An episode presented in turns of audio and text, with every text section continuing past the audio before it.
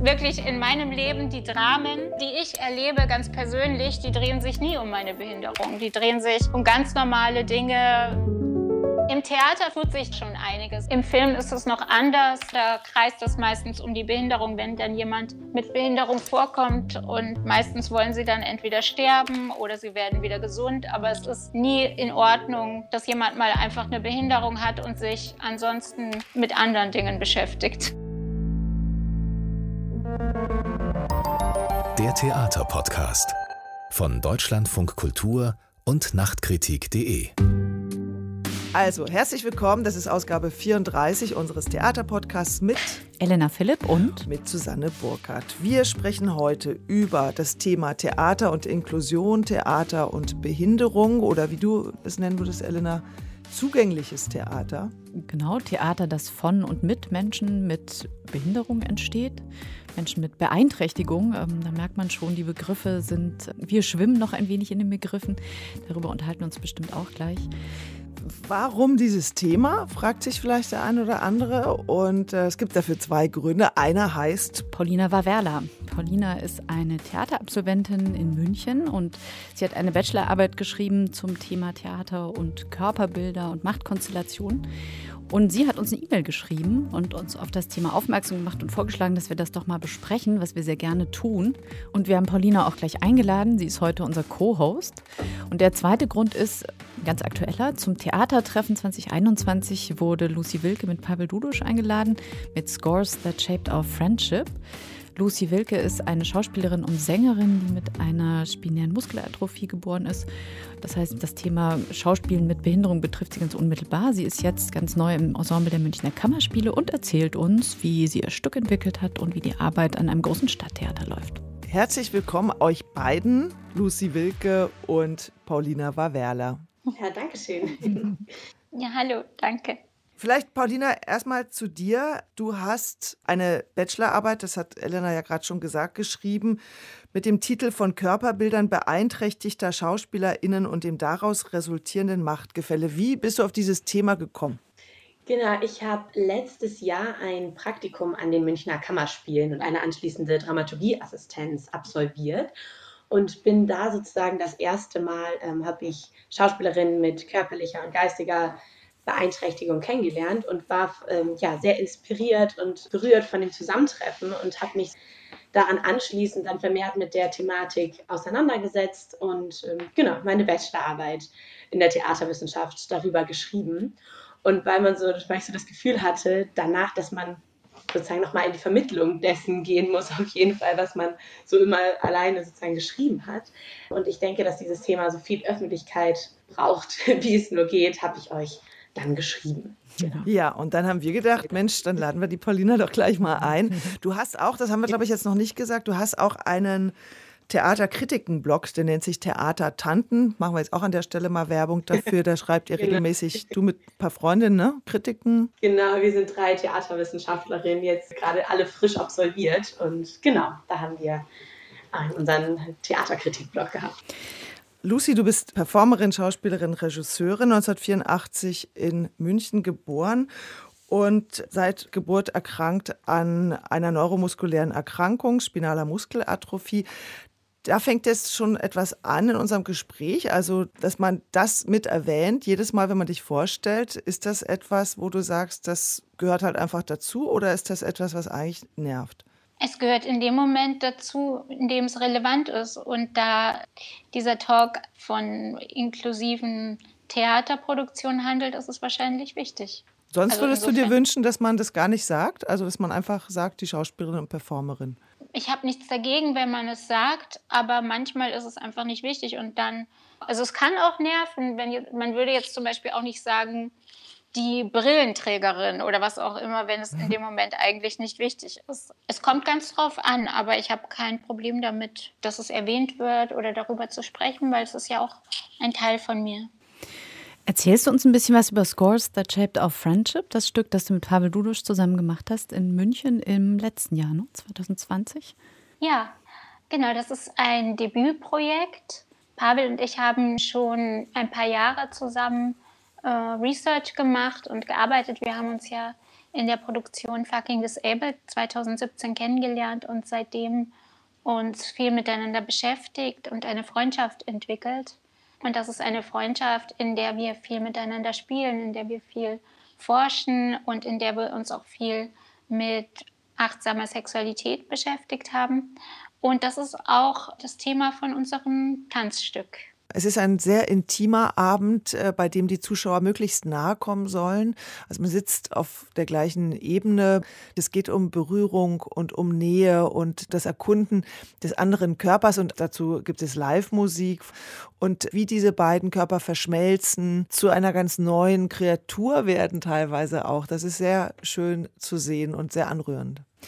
Ich finde, dass ihr, das hast du ja gerade gesagt, Lucy, dass ihr 2017 schon fucking disabled gemacht habt, dieses Stück. Das zeigt ja, dass du oder ihr auf eine auch sehr humorvolle Art umgeht mit den Einschränkungen, denen du begegnen musst, körperlich. Ja, wir gehen damit einfach sehr normal um. Und natürlich, Humor ist immer wichtig. Also ich finde, jeder Mensch, der eine Behinderung hat, braucht wahrscheinlich ganz essentiell auch ein bisschen Selbstironie, weil sonst kann es auch mal anstrengend werden.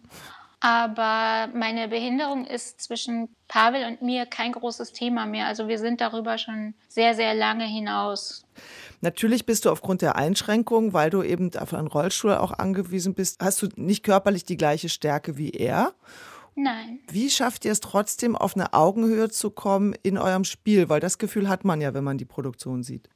Ja, indem wir das Ganze sehr positiv auslegen. Also wir treffen uns erstmal auf einer Ebene, in der wir beide die gleichen Bewegungen machen können. Und von dort ausgehend haben wir verschiedene Bewegungsmodi entwickelt. Also zum Beispiel eine sehr symbiotische Bewegung, in der es nicht klar ist, wer jetzt gerade diese Bewegung macht. Pavel übernimmt ganz viel auch meine Impulse und vergrößert sie einfach. Wir haben uns sehr viel mit Aktivität und Passivität beschäftigt und sind beide zu dem Schluss gekommen, dass das eigentlich eine innere Haltung ist und nicht unbedingt die Größe der Bewegung. Uns geht es um die Intensität der Bewegung und nicht um die Größe. Das zeigt sich ganz schön an einer Stelle im Stück. Da können wir jetzt mal einen Ausschnitt kurz hören. Ich will jetzt aufstehen. Und wie machst du das? Zuerst setze ich meine Füße auf den Boden, dann lege ich meine Hände links und rechts auf die Räder von meinem Rollstuhl. Und dann drücke ich mich hoch und verlagere das Gewicht nach vorne auf meine Beine und richte mich auf. Jetzt stehe ich. Hm. Kannst du mich hochziehen? Ja. Gib mir beide Hände und ich stemme meinen Fuß gegen das Podest und hopp. Hoppala. Jetzt stehen wir beide. Das ist auch eine schöne Szene. Ich fand, es gab noch so eine tolle Szene am Anfang. Da hat sich für mich so ein bisschen der Kreis geschlossen in eurem Scores-Stück, wo du beschreibst, wie du dich innerlich fühlst und wie vital das ist und was da für Prozesse ablaufen. Und das ist ja auch schön, deine Stimme zu hören. Also, dass du sozusagen selbst dich ermächtigst, in diesem Stück über dich und deinen Körper vollends zu verfügen, was, glaube ich, in Arbeiten, in inklusiven Arbeiten leider immer noch nicht so selbstverständlich ist. Dass ähm, die SchauspielerInnen mit Behinderung selbst ähm, sozusagen ihre Skripte schreiben und selbst sich auf der Bühne inszenieren und nicht inszeniert werden. Also dass man nicht über sie spricht, sondern sie selbst spielen und sprechen und agieren. In der freien Szene gibt es das schon recht viel, an Stadttheater natürlich weniger. Auch einfach deswegen, weil es keine vernünftigen Ausbildungsmöglichkeiten für Menschen mit Behinderung gibt, natürlich. Das ist ein großes Problem.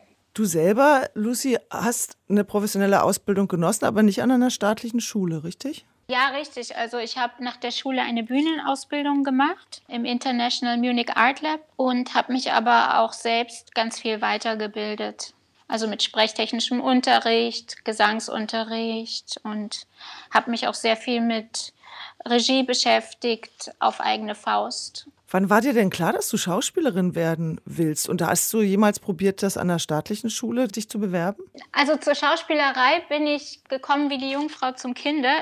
Das war zwar ein großer Wunsch. Ich habe tatsächlich über mehrere Jahre jeden Tag in mein Tagebuch geschrieben, ich möchte gerne spielen, schauspielen. Aber ich habe damals nicht gedacht, dass es möglich ist. Und dann ging das eigentlich wirklich erst los mit fucking disabled. Und das ist dann plötzlich so abgehoben und es haben sich so viele Türen geöffnet und dann war ich in der freien Szene und äh, von dort aus dann an die Münchner Kammerspiele. Ich hatte dann noch die Möglichkeit, an der Otto-Falkenberg-Schule Gaststudentin zu sein. Mhm. Und das war natürlich auch nochmal sehr gut für mich.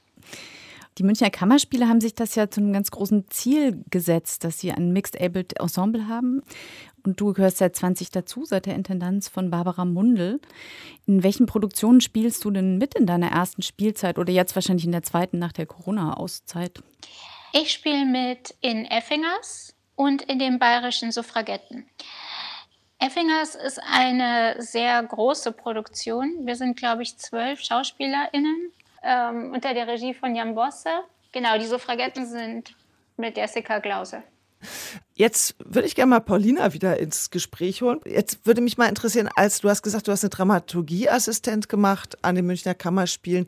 Wie waren denn deine ersten Begegnungen mit SchauspielerInnen mit körperlichen Beeinträchtigungen oder kognitiven Beeinträchtigungen?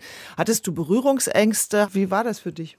Also ich habe tatsächlich in der Assistenz nicht mit beeinträchtigten, sogenannten beeinträchtigten Personen gearbeitet, sondern bei der ein Dramaturgie ähm, Sitzung sozusagen hatte ich die ersten, ersten Berührungen, beziehungsweise die ersten Gespräche, die ich ja so beschreibe, dass auf einmal eine ganz andere Stimmung irgendwie im Raum war und ganz viel über, naja, wie soll man das beschreiben? Halt er sozusagen, ja, dass viel sich im Mindset auf einmal geändert hat, viel mehr irgendwie auch selber sozusagen in dieser immer schneller werdenden Produktion, sage ich mal, oder in diesen Gesprächen sich dann dazu verändert hat, dass man mal kurz durchgeatmet hat und gelernt hat, auch nochmal zuzuhören, welche Gedanken und welche ja, Bedürfnisse haben vielleicht auch andere Spieler und Spielerinnen.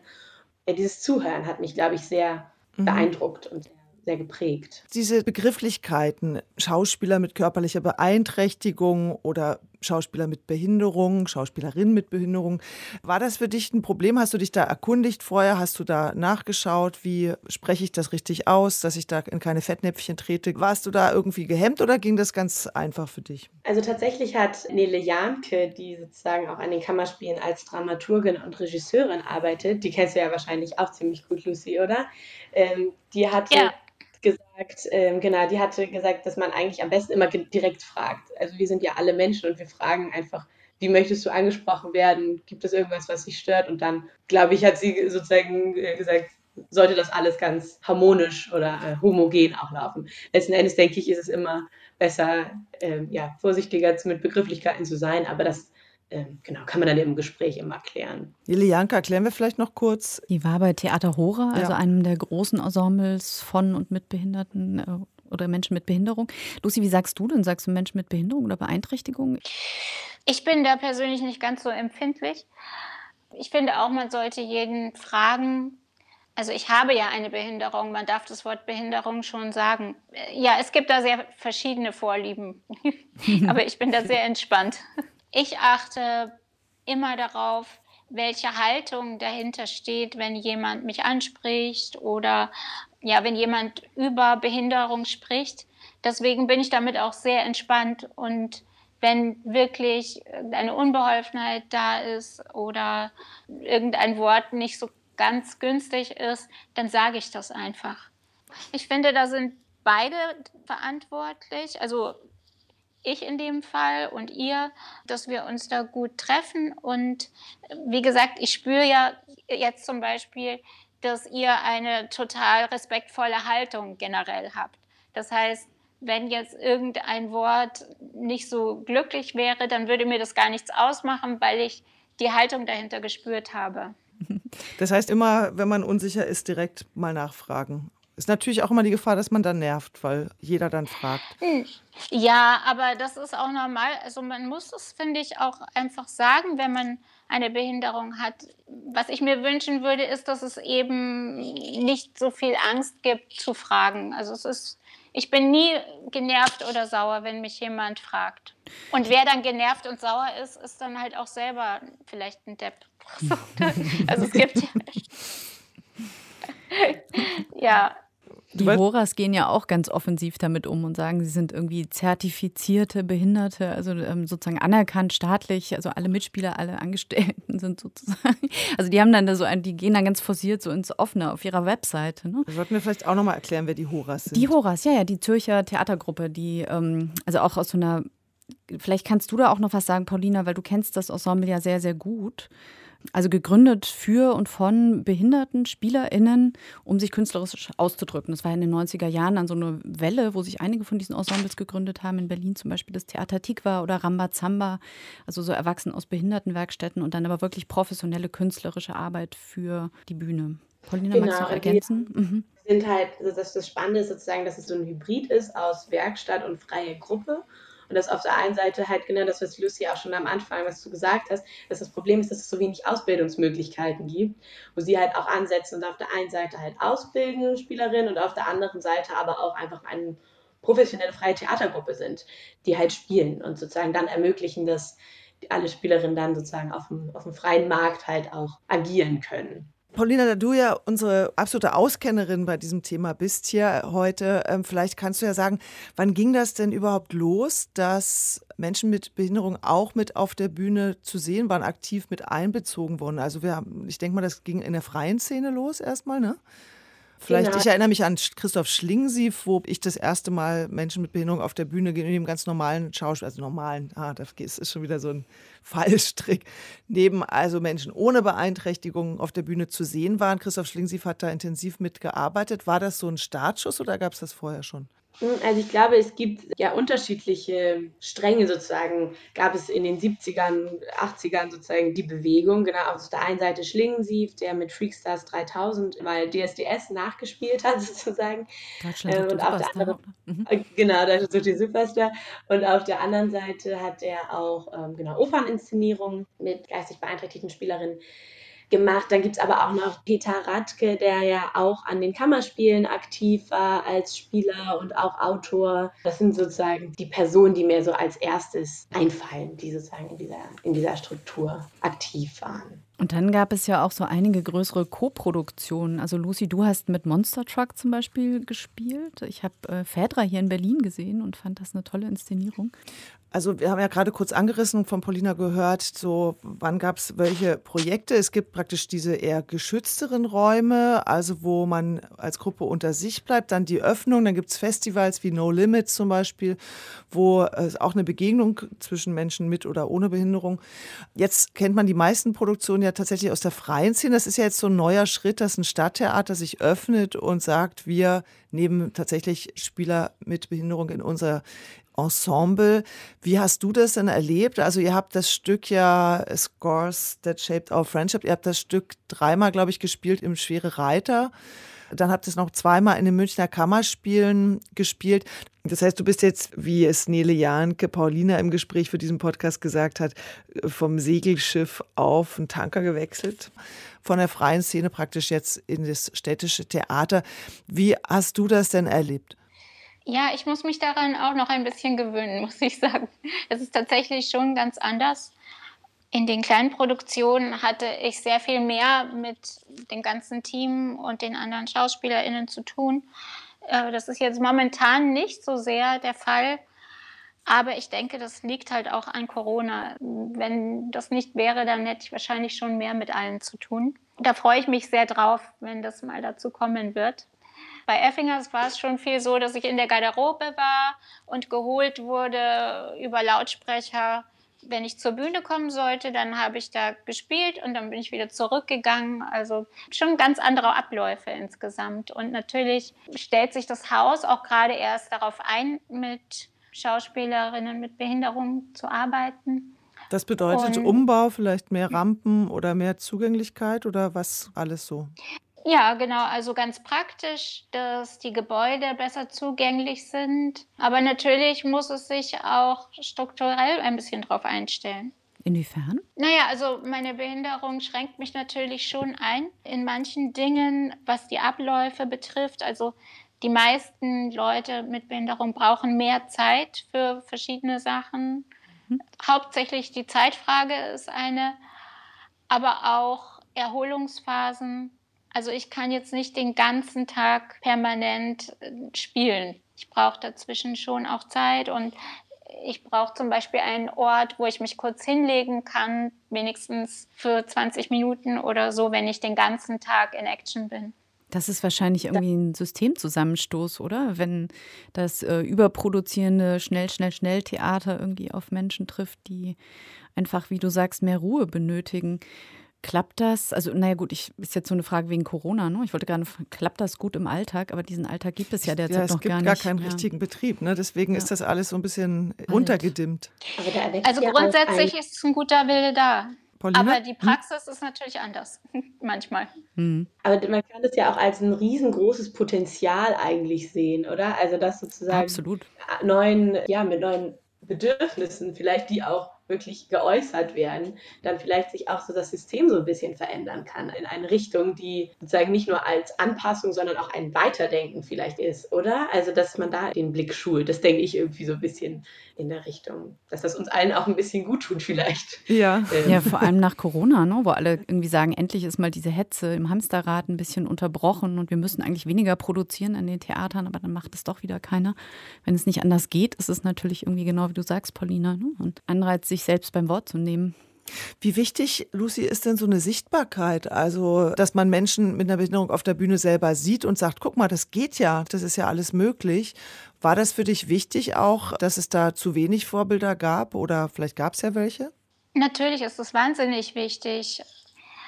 Ja, also es ist natürlich die ganze Gesellschaft, die abgebildet wird. Und da gehören Menschen mit Behinderung schließlich auch dazu. Für mich ist es persönlich auch wichtig, wobei ich mich jetzt nicht als Aktivistin in erster Linie empfinde. Aber in zweiter Linie, wenn es ein Nebeneffekt ist, natürlich schon. Und vor allem diese Normalität transportiert sich halt nur, wenn man Menschen mit Behinderung in allen Bereichen der Kultur sieht. Der Vorteil, wenn Leute auch in den Positionen Dramaturgie oder Regie sitzen oder anderen Bereichen, ist es natürlich dann viel weniger Klischees weiter reproduziert werden, die ansonsten ja schon immer wieder anklingen, finde ich. Auf was spielst du da so konkret an? Naja, dadurch, dass es eben gar nicht so viele Berührungspunkte gibt, haben Menschen ohne Behinderung schon oft bestimmte Vorstellungen, die nicht der Wahrheit entsprechen. Und da muss ich dann natürlich als Schauspielerin immer wieder in den Dialog gehen und sagen, wie es wirklich ist, damit das nicht nochmal wieder reproduziert wird. Und das ist mir wirklich wichtig, dass etwas Authentisches entsteht und nicht Ideen nochmal aus den Köpfen von Nichtbehinderten. Hast und das wäre natürlich anders, wenn jetzt Leute mit Behinderung tatsächlich auch Regie führen oder die Dramaturgie machen. Was wär, meinst du, wären da so deine Wünsche oder Ziele? Du sagst, das muss unbedingt passieren, was die Strukturen angeht vielleicht. Ja gut, das bedingt sich ein bisschen gegenseitig, weil es gibt eben keine Ausbildungsplätze fast. Es passiert gerade ein bisschen was. Also ich glaube, es gibt inzwischen wieder eine Schule, die auch Leute mit Behinderung ausbildet. Aber natürlich kann man auch nur in anderen Positionen im Theater Leute mit Behinderung haben, wenn es auch die Ausbildung dazu gibt. Es ist schwierig, dass man gleich in die Dramaturgieposition kommt oder irgendwelche anderen, wenn man da wenig Vorerfahrung hat. Die Ausbildung ja. ist ja so ein Kernpunkt. Und vielleicht können wir dazu ja mal Georg Kasch hören. Georg Kasch ist Theatertreffen Juror, das heißt, er hat auch euch, Lucy, mit ausgewählt in diesem Gremium von KritikerInnen. Und er ist bei uns in Nachkritik in der Redaktion und Inklusionsexperte. Chancengleichheit in der Gesellschaft geht nur mit guter Ausbildung. Das gilt natürlich auch für SchauspielerInnen. Mit, äh, für Menschen mit Behinderung ergab sich da lange ein Teufelskreis. Die Schauspielschulen nahmen niemanden auf äh, und verwiesen darauf, dass die Theater keinen Bedarf haben. Und wenn man dann die Theater angesprochen hat, haben die auf die fehlenden ausgebildeten SchauspielerInnen verwiesen. Etliche SchauspielerInnen mit Körperbehinderung, die heute an großen Häusern spielen, sind äh, deshalb Quereinsteiger. Zwischenzeitlich gab es zwar die Akademie für Darstellende Kunst in Ulm, die immer mal wieder körperbehinderte SchülerInnen aufgenommen hat, aber der traurige Witz war, dass die Schule nicht barrierefrei war. 2019 hat sich dann das Schauspiel Wuppertal ein inklusives Schauspielstudio gegründet. Ob sich das allerdings äh, durchsetzt als Ausbildungsort, das hängt auch davon ab, ob die Theater das ernst nehmen. Und das muss sich noch zeigen, weil der aktuelle Studiengang ist noch der erste. Immerhin gibt es mit Rollenfang mittlerweile eine Agentur, die SchauspielerInnen mit Behinderungen vertritt. Für Menschen mit einer sogenannten geistigen Behinderung ist es so, dass die großen Gruppen wie Ramazamba und Tikva in Berlin oder meine Damen und Herren in Hamburg eine Ausbildung anbieten und davon profitiert zum Beispiel auch das Fernsehen. Aber es gibt ja auch noch die Jobs hinter der Bühne. Hier ist das Problem, dass Praktika, Hospitanzen und Assistenzen in Dramaturgie und Regie meistens äh, Hochleistungsjobs sind an der Grenze zur Ausbeutung und die Theatergebäude im Backstage-Bereich sind selten barrierefrei. Dabei wären Menschen mit Behinderung hinter den Kulissen mindestens so wichtig wie SchauspielerInnen mit Behinderung vorne auf der Bühne, um Theater wirklich inklusiv zu gestalten. Das klang für mich ja eigentlich auch ein bisschen bizarr, dass es da eine Schule gibt zur Ausbildung von Menschen mit Beeinträchtigung und die dann aber nicht behindertengerecht umgebaut ist. Diese Form von so einer Widersprüchlichkeit im Handeln und dann den Umständen. Erlebst du sowas häufiger, Lucy? Ja, sehr oft. Also grundsätzlich finden alle die Idee von Inklusion gut erstmal, also die meisten.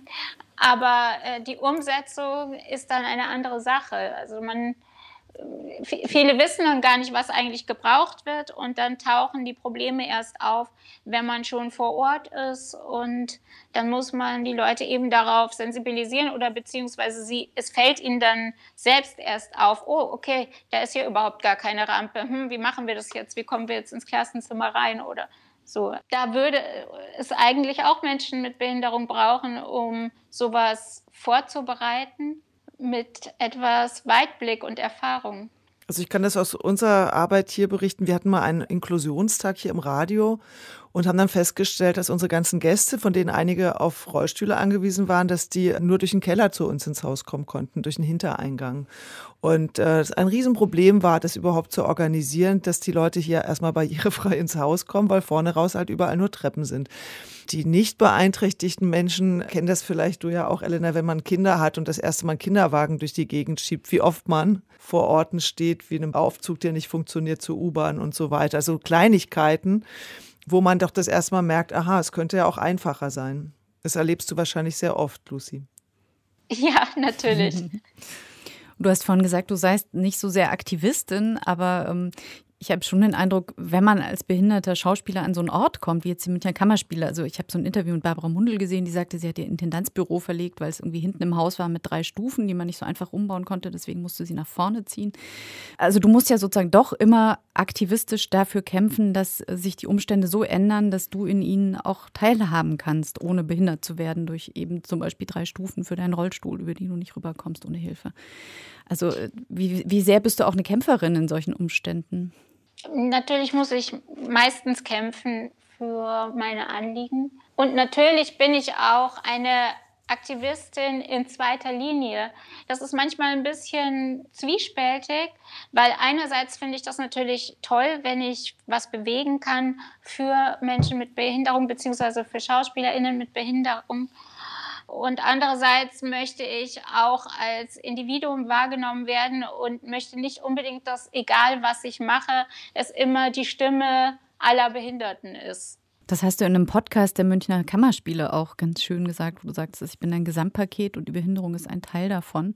Aber ich beschäftige mich nicht immer damit und wir wollen uns auch nicht immer nur damit beschäftigen, sondern vielleicht schauen wir nochmal auf die Kammerspiele. Paulina, du hast ja mit Nele Janke gesprochen, der ähm, Hora-Mitarbeiterin, die jetzt als Dramaturgin in München am Haus ist und auch dieses Projekt des zugänglichen Theaters ganz verantwortlich mit umsetzt. Was hat sie dir denn so erzählt? Wie ist denn die Entwicklung dort? Was sind denn die wichtigen Schritte? Was gibt es auch für Hindernisse? Also hat ziemlich, also anschließend auch an unser Gespräch gerade davon gesprochen, dass man zum einen halt diesen langen Atem braucht, dass man sagt, so, es kann nicht alles von einem Tag auf den anderen geschehen, aber wenn man es macht, dann halt ganzheitlich ähm, inkludiert. Sie hat einige Pilotprojekte, ähm, wo sie auch total Spaß hat. Vielleicht können wir sie auch selber gleich nochmal hören. Ich habe ja auch mit ihr gesprochen. Und klar, es fühlte sich schon ein bisschen an von einem Segelschiff äh, mit geringer Besetzung Grundsätzlich ist es ja ein sehr kleines Team von fünf bis sechs Leuten plus den Ensemble aus 18 Kollegen und Kollegen mit Behinderung. umzusteigen auf ja eher einen Frachter, wie ich die Kammerspiele bezeichnen würde. Und das war natürlich, ähm, ja, man muss irgendwie fast wie nochmal das Steuern, sich festhalten, an Bord bleiben, irgendwie wie neu lernen. Man braucht, und Frau braucht manchmal eine andere Geduld vielleicht. Genau, und gleichzeitig war es natürlich irgendwie auch total aufregend. Die große Chance, oder das war ja eigentlich, ist ja auch irgendwie so das Anliegen von diesem Weg, auf dem sich die Kammerspiele und wir uns da machen. Aber wie können wir für Kollegen, und Kollegen mit Behinderung Strukturen schaffen, respektive sie den Raum haben, sich Strukturen zu schaffen, dass sie auch kontinuierlich an solchen Orten, so dann sie wollen, arbeiten können. Wie schaffen wir es, dass sie sich nicht den bestehenden Strukturen und Normierungsprozessen anpassen oder dem gleichen oder dem Leistungsdruck oder dieser Idee von Erfolg und wie können wir auch die ästhetischen Maßstäbe damit nochmal befragen, erweitern, äh, neue Erlebnisse schaffen?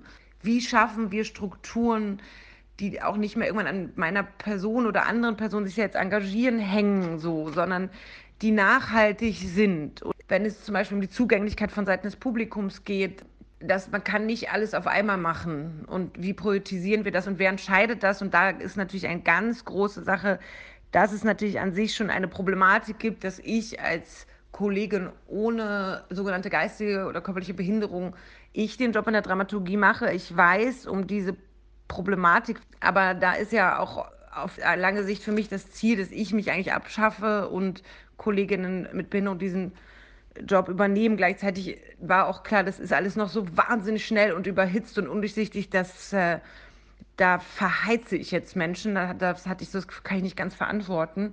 Das ist ein langer Weg und dieser Prozess ist nicht im halben Jahr fertig oder abgeschlossen. Äh, ja, stopp, stopp. Patient, was habe ich gesagt? Als drittes haben Sie gesagt, eine Wärmflasche. Ja, Wärmflasche. Und ein Beispielprojekt, was gerade an den Kammerspielen auch Premiere gefeiert hat, ist Dr. Berg mit Fabian Morav, ein Schauspieler, der an der Freien Bühne München ausgebildet wurde, eine Institution, die für ähm, Menschen mit kognitiver Beeinträchtigung ähm, die Schauspielausbildung anbietet. Und genau, jetzt ist er ein Mitglied der Münchner Kammerspiele. Ich heiße Dr. Berg. Ich kann leider nicht irgendwo hinfahren. Wegen Corona muss ich alles per Telefon machen. Unter Ferndiagnosen. Mit dem haben wir auch gesprochen und äh, der hat auch erzählt, was ihn bewegt hat, diese Miniseries, sage ich mal, ähm, ja, zu inszenieren. Dr. Berg, Dr. Berg. Also, hallo und willkommen. Ich werde euch ein kleines bisschen über, über mich sagen als Dr. Berg. Warum bin ich auf Dr. Berg gekommen? Weil ich immer, immer jeden Donnerstag, immer 10 nach 8, immer der Bergdoktor kommt immer in ZDF, immer 10 nach 8, gucke ich an. Und deswegen bin ich darauf gekommen, weil ich habe das von echten Bergdoktor abgeguckt und ich habe das übertragen. Und so, manchmal wird Parolen nachgesprochen, aber manchmal nehme ich das selber aus meiner Fantasie und schreibe und dann spiele ich einfach die Szene nach, wie ich das geschrieben habe. Oder manchmal gibt es auch Texte oder auch nicht. Und meine Lieblingsgeschichte kann ich, kann ich euch verraten. Das ist Stehsturm im Frühling. Das ist so eine geile Geschichte, weil da, da kommt auch Liebe vor, aber es gibt auch ein Bild. Kann man auch sehen. Aber das ist eher von Rosamunde Pilcher. Also ist alles in YouTube und schreibe weiter. Jeden Donnerstag 45 Minuten über Dr. Berg. Und deswegen bin ich auf Dr. Berg gekommen, weil Dr. Berg ist ein guter Mensch und er tut alles, was er will. Und das war das Interview mit Fabian Morav. Der Bergdoktor tut alles, was er will und Fabian Morav kann an den Münchner Kammerspielen die Folgen weiterschreiben im Habibi-Kiosk, dem kleinen Spielort an der Maximilianstraße. Und bei YouTube kann man sie auch sehen, die Folgen. Ja, und da wird auch mit ganz unkonventionellen Mitteln behandelt. Also zum Beispiel mit Südsee-Schaumbad kann man Bauchschmerzen behandeln, habe ich gelernt zumindest. Oder Tee wird sehr oft empfohlen auch. genau. Lucy, du hast ja Scores That Shaped Our Friendship mitgenommen an die Münchner Kammerspiele als dein eigenes künstlerisches Projekt. Ist denn schon eine eigene Arbeit von dir dort geplant? Habt ihr darüber schon geredet? Eine eigene Regiearbeit? Genau. Momentan nicht. Ich bin gerade ganz glücklich auf der Bühne. Mhm.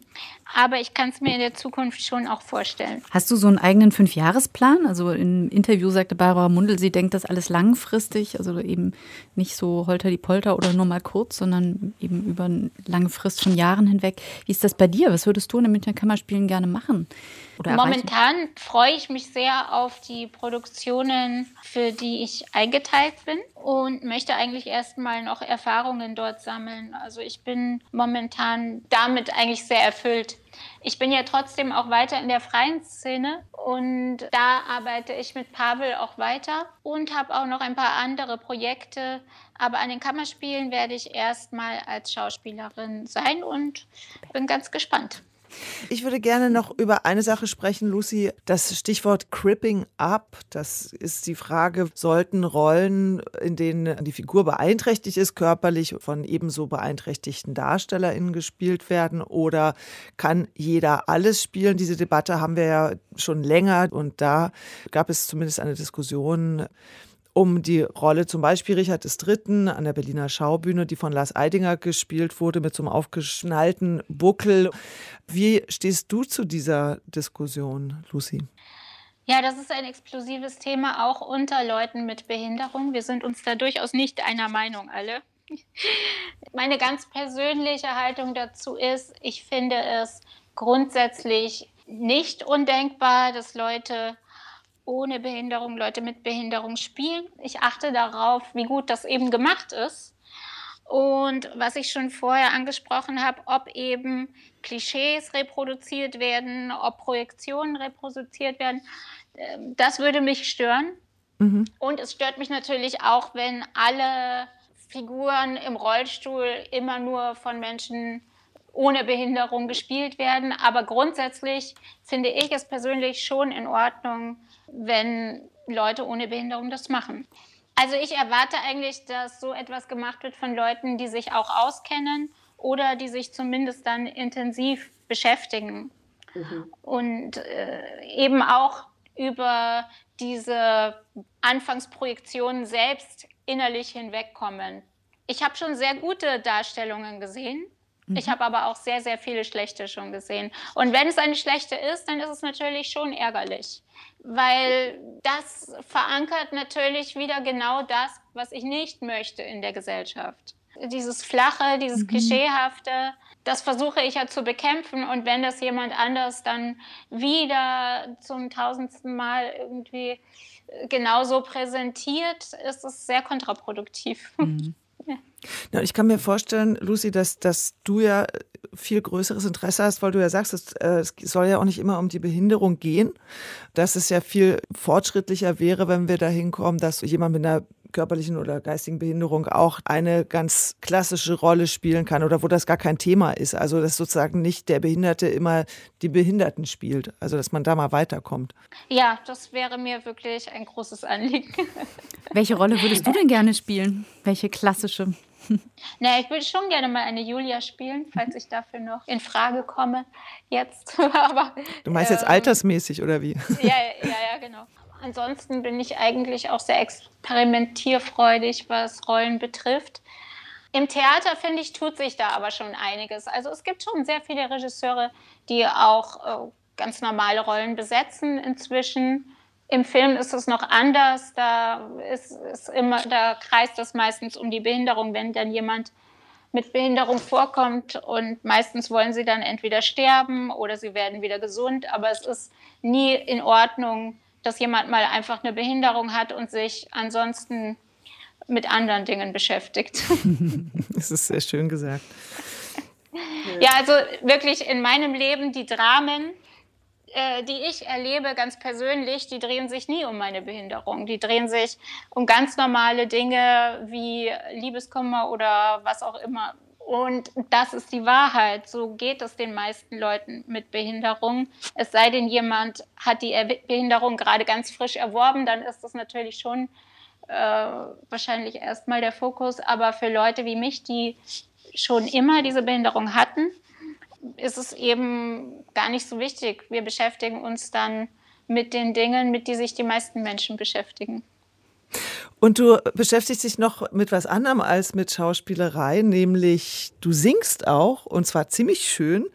Ähm, gemeinsam mit deiner Mutter Gika Wilke habt ihr eine Platte aufgenommen und da gibt es einen wunderschönen Song, der eigentlich sozusagen als Motto über diesem Podcast stehen könnte. Der heißt Come a Little Closer. Darin geht es darum, sich anzunähern, hinzuschauen, keine Angst zu haben. People are shy, even afraid. We could be all relaxed instead.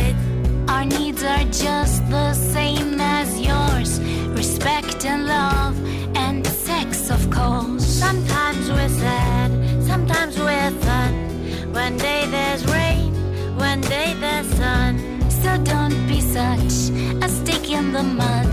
Maybe you want a kick in the butt. Come a little closer, don't be scared of what you don't know. Be a little bolder and you'll see how it's good for you. Come a little closer, don't be scared of what you don't know. Don't you be scared, don't you be scared. Das Duo heißt Blind and Lame. Wie kamt ihr denn zu diesem Namen, Lucy?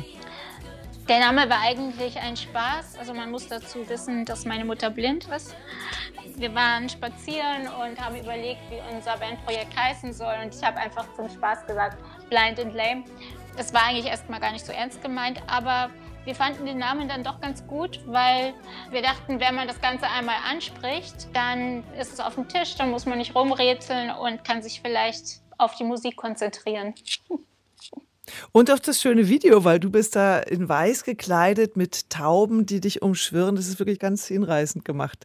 Geht ihr denn, also ihr konntet jetzt wahrscheinlich wegen Corona gar nicht auftreten, aber geht ihr denn dann irgendwann wieder auf Tour? Ja, das ist der Plan. Also wir spielen eigentlich konstant. Jetzt natürlich im Lockdown nicht, aber äh, normalerweise spielen wir regelmäßig deutschlandweit. Und ich starte auch gerade noch ein zweites Bandprojekt, was mhm. aber dann mehr in Richtung Experimental Techno Hip-Hop geht. Toll. Viel beschäftigt. Gibt es noch irgendwas, was auf dem Plan steht, Lucy? Ja, es gibt ganz viel. Ja, ähm, ich werde demnächst auch ein anderes Kunstprojekt noch starten. Ich weiß noch nicht genau, ob das dann bildende Kunst wird oder welches Medium ich dafür benutzen werde, aber es gibt ganz viel, was gerade so im Schwange ist. Aber auch dein Tag hat nur 24 Stunden oder hast du da irgendwie was anderes ausgehandelt als wir? ähm, ja, es ist alles eine Frage der Logistik. Und, Und Logistik lernt man, wenn man eine Behinderung hat. Das kann ich mir vorstellen. Hat sich denn grundsätzlich was geändert durch die Einladung zum Theatertreffen? Stehen die Medien jetzt Schlange oder alle Theater sagen, hey, mach was bei uns? Also hat sich die Auftragslage und das Interesse eigentlich nochmal merklich verändert, auch wenn das ja alles jetzt immer so ein bisschen unter dieser Corona-Glocke verdeckt ist? Also es gibt natürlich gerade schon so verstärkt noch mediale Aufmerksamkeit. Projektanfragen gibt es auch immer, aber da ist es tatsächlich auch so, ich bin gerade ganz gut bedient. Aber natürlich für ganz tolle Projekte bin ich immer irgendwie offen.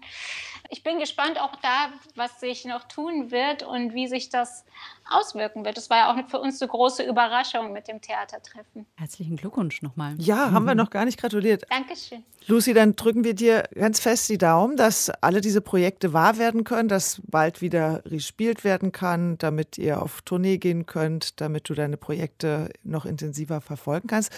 Und danken ganz herzlich, dass du heute bei uns im Theaterpodcast warst. Dankeschön. Danke dir. Okay, danke. Und danke. Bis, bis dann. Schönen Tag noch. Tschüss. Ciao.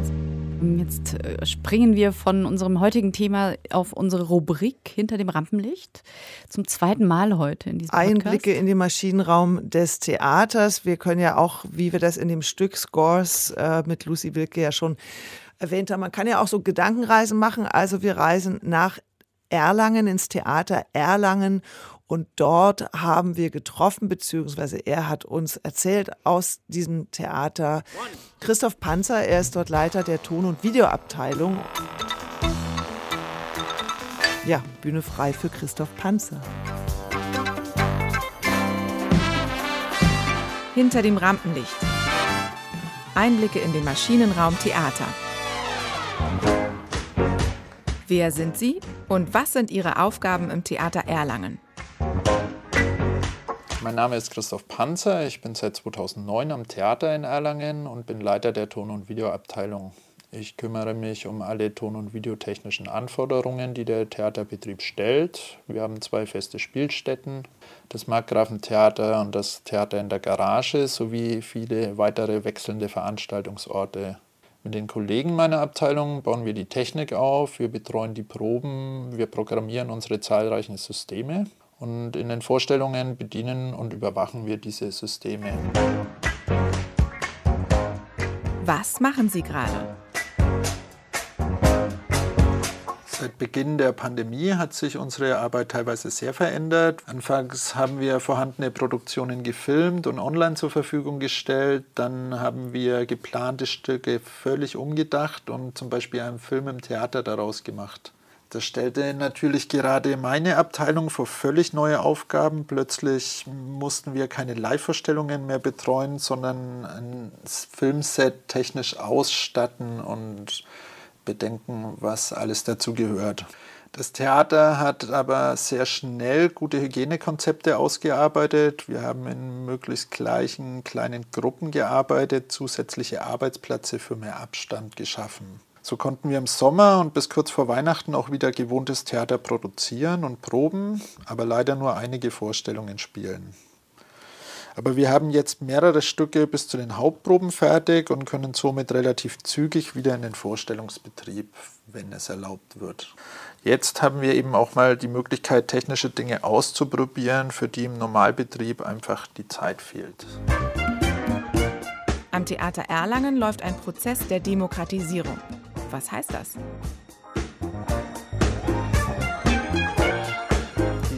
Theaterleitung hat vor ein paar Jahren eine Mitarbeiterveranstaltung ins Leben gerufen, die wir hm, einmal jährlich durchführen, meist zu Beginn der Spielzeit. Es gibt uns Mitarbeitern die Möglichkeit, einen Tag lang offen miteinander in Kontakt zu treten, uns über Probleme am Haus, über Verbesserungswünsche, über Verbesserungsvorschläge zu unterhalten und auseinanderzusetzen. Dabei ist auch ein Leitbild entstanden für unser Haus, für all unsere Mitarbeiter. Das Ziel ist, dass wir alle offen miteinander umgehen können, dass wir das Gefühl haben, jenseits von Hierarchien an jeder Stelle, an jedem Ort irgendwie konstruktiv miteinander umzugehen. Und grundsätzlich habe ich das Gefühl, dass es schon auf gute Resonanz bei den Kollegen trifft. Elena, wir können jetzt ein Geheimnis lüften, nämlich du kommst aus Erlangen. Deshalb, äh, das hast du mir leider erst nach dem Ziehen letztes Mal erzählt. Ich war so baff. Ist das ja dein Heimattheater, ist das Theater Erlangen. Sag mal vielleicht ganz kurz, was ist das Besondere an diesem Theater in Erlangen? Es ist ein altes Barocktheater, also es ist wirklich so eine samtene Kostbarkeit und die haben aber immer schon relativ modernes Theater gemacht. Ich bin da mit so einem Schülerabo ähm, sozusagen reingegangen. Ähm, ich habe auch natürlich ein paar prägende Erinnerungen, obwohl jetzt ästhetisch gar nicht so viel hängen geblieben ist. Also das kam dann erst irgendwie später. Im Jugendclub warst du aber nicht im, im Theaterjugendclub. Ich glaube, die hatten sowas gar nicht. Okay. Ich bin da ab und an mal aufgetreten mit so einer Balletttruppe. Aber, ah, ja, Ballett? Ballett. Mhm. Ja, ja, jetzt wird hier gleich die ganze Backstory auf den Tisch gepackt. nee, ich ähm, mochte das wirklich sehr gerne. Also auch gerade dieses Ding, das dann aus dem hinteren Bereich kennenzulernen. Also das, glaube ich, hat meine Faszination für das Theater schon sehr geprägt, dass man da durch den Bühneneingang gehen konnte und da war dann Neon Licht, während vorne ja irgendwie alles immer so ganz kostbar aussah. Also dieser Kontrast, den es ja an den meisten Theatern irgendwie gibt zwischen vorne und hinten, das fand ich sehr eindrücklich. Und dann scheinen die ja auch sehr fortschrittlich zu sein dort in Erlangen, weil dieser Demokratisierungsprozess, ich finde, das klingt total gut. Also gut, das mit diesem Leitbild und so, was ihr dann erzählt, dass es ein Leitbild gibt. Das gibt es ja auch in, in anderen größeren Einrichtungen, hier bei uns im Funkhaus zum Beispiel auch. War das schon immer auch so was Fortschrittliches, dieses Theater Erlangen? Ich glaube, die jetzige Intendantin Katja Ott meint das schon relativ ernst. Das ist mhm. ja auch ein kleineres Haus, das heißt, ich will nicht sagen überschaubar, aber dann kann man solche Prozesse vielleicht leichter anstoßen als jetzt in so einem Riesentanker wie dem Münchner Kammerspiel. Ja. Aber da hört man schon Gutes. Und da war ich ganz froh, dass Herr Panzer dazu auch was gesagt hat. Also auf jeden Fall eine Anregung, sowas zu machen, dass alle miteinander reden und ins Gespräch kommen. Ich glaube, das kann ja nie schaden. Wir schauen jetzt in ein neues Theater und Paulina, du bist ja leider nicht bei uns im Studio. Sonst könntest du ziehen. Sonst könntest du ziehen, aber ich würde, damit du auch irgendwie beteiligt bist, würde ich sagen, du sagst jetzt irgendwann gleich mal Stopp und dann nehme ich eins von diesen Papierdingern in die Hand und das ist es dann. Ich warte jetzt. Okay. Und äh, stopp. Okay, ich habe einen Zettel gezogen. Den werfe ich jetzt wie immer rüber zu Elena, die Ich grandios öffnen. gefangen hat. Kleine Lüge. Und? Pakt Zollverein. Oh, ein freies Ja, Produktionshaus. Pakt Zollverein haben wir gezogen. Essen. In Essen, im Ruhrgebiet. Dann freuen wir uns, wenn wir das nächste Mal schauen, was da gerade so los ist hinter der Bühne. Paulina, vielen Dank. Schön, dass du dabei warst. Wie war es denn? Du warst sehr souverän. Das hat sehr viel Spaß gemacht. Hat mich gefreut, auf jeden Fall dabei zu sein und dass wir genau dem Thema Raum geben konnten. Ja, hat voll Spaß gemacht mit dir. Dankeschön. Vielen Dank auch. Tschüss. Tschüss. So, und das war's. Theaterpodcast Ausgabe 34. Zum Thema Inklusion. Und wie immer, wenn ihr Fragen habt, möchtet, dass wir etwas aufnehmen thematisch, so wie Paulina uns das vorgeschlagen hat, wenn ihr kritisieren möchtet oder auch loben, dann gerne schreiben an theaterpodcast.deutschlandradio.de. Wir können aber nicht versprechen, dass alle, die sich mit dem Thema melden, dann auch Co-Host sind. Es dürfen nur ganz Auserwählte, wie Paulina heute zum Beispiel. Also, bis zum nächsten Mal. Macht's gut. Tschüss. Tschüss.